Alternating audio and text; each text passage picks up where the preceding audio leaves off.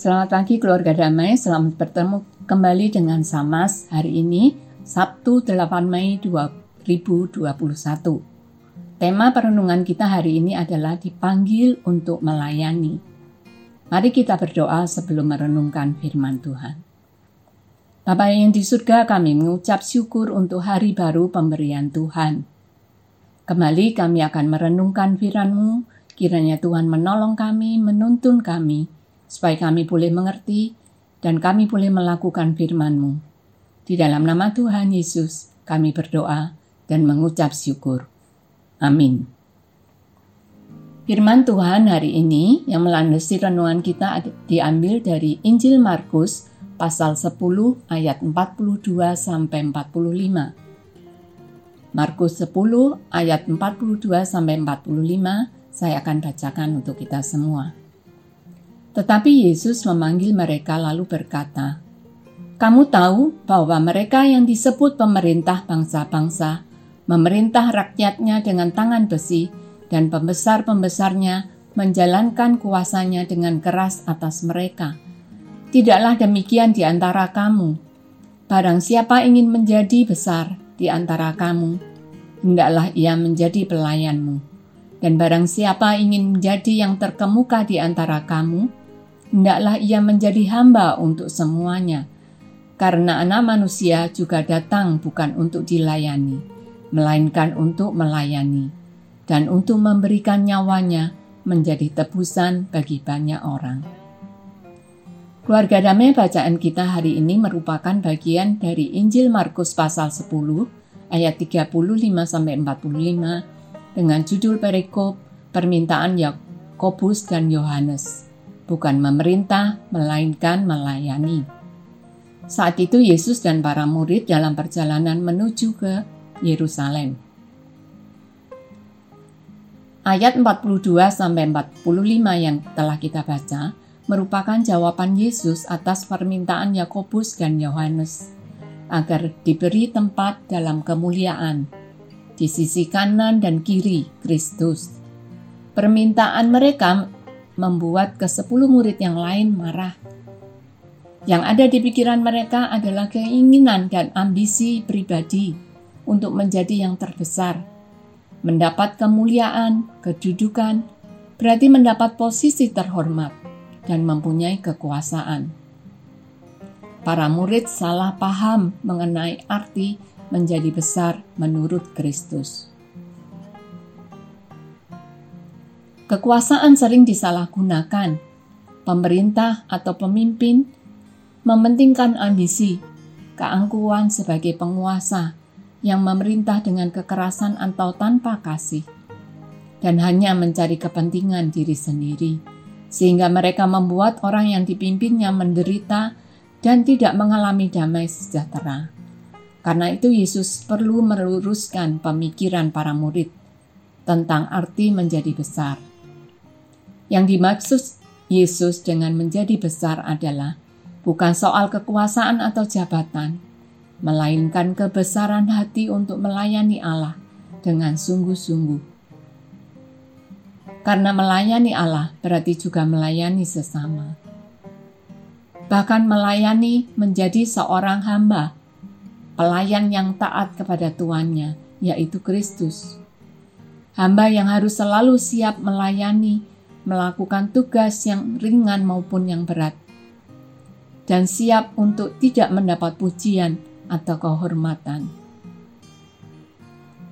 Dalam panggilan untuk melayani, diperlukan minimal ada tiga hal.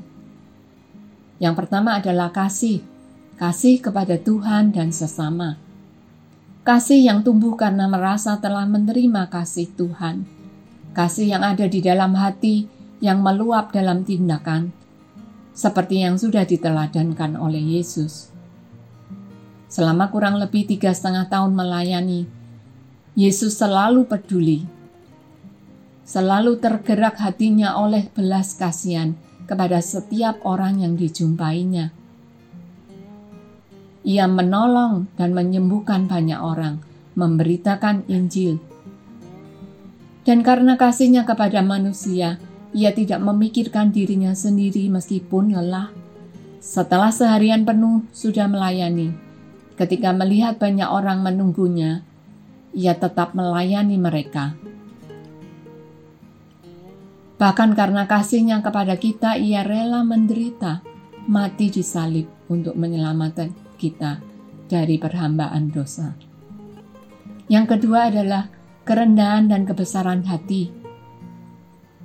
Seorang yang memiliki kasih mampu melayani dengan kerendahan dan kebesaran hati, menempatkan diri sebagai hamba yang taat pada perintah tuannya, seperti Yesus yang merendahkan diri. Ia menempatkan diri lebih rendah ketika membasuh kaki murid-muridnya. Ia melupakan dirinya sebagai anak Allah. Pada Filipi 2 ayat 6 sampai 7 menuliskan yang walaupun dalam rupa Allah tidak menganggap kesetaraan dengan Allah. Itu sebagai milik yang harus dipertahankan, melainkan telah mengosongkan dirinya sendiri dan mengambil rupa seorang hamba dan menjadi sama dengan manusia. Tuhan Yesus tidak pernah berpikir harusnya ia yang berkuasa, ia yang memerintah, yang harus dilayani oleh murid-muridnya tetapi ia rela melayani murid-muridnya, membimbing mereka, membuatkan sarapan, tetap mengasihi mereka meskipun dikhianati. Saat ia ditangkap, para murid melarikan diri, bahkan Petrus menyangkalnya sebagai pengikut Kristus Yesus. Yang ketiga adalah rela hati, kerelaan Rela hati berarti melakukan tugas dengan ikhlas, senang hati, tidak mengharapkan imbalan, dengan kehendak dan kemauan sendiri. Dalam Efesus 6 ayat 15 menuliskan, Kakimu berkasutkan kerelaan untuk memberitakan Injil damai sejahtera. Dalam memenuhi panggilan untuk melayani, sebagai hamba yang setia dan taat, diperlukan kerelaan Melayani orang lain dapat menjadi sarana untuk memberitakan Injil dan membawa damai sejahtera bagi orang yang kita layani. Keluarga damai, bagaimana dengan kita? Setiap kita yang mengaku percaya akan kasih karunia Tuhan yang telah masuk dalam karya keselamatan Tuhan, dipanggil untuk melayani.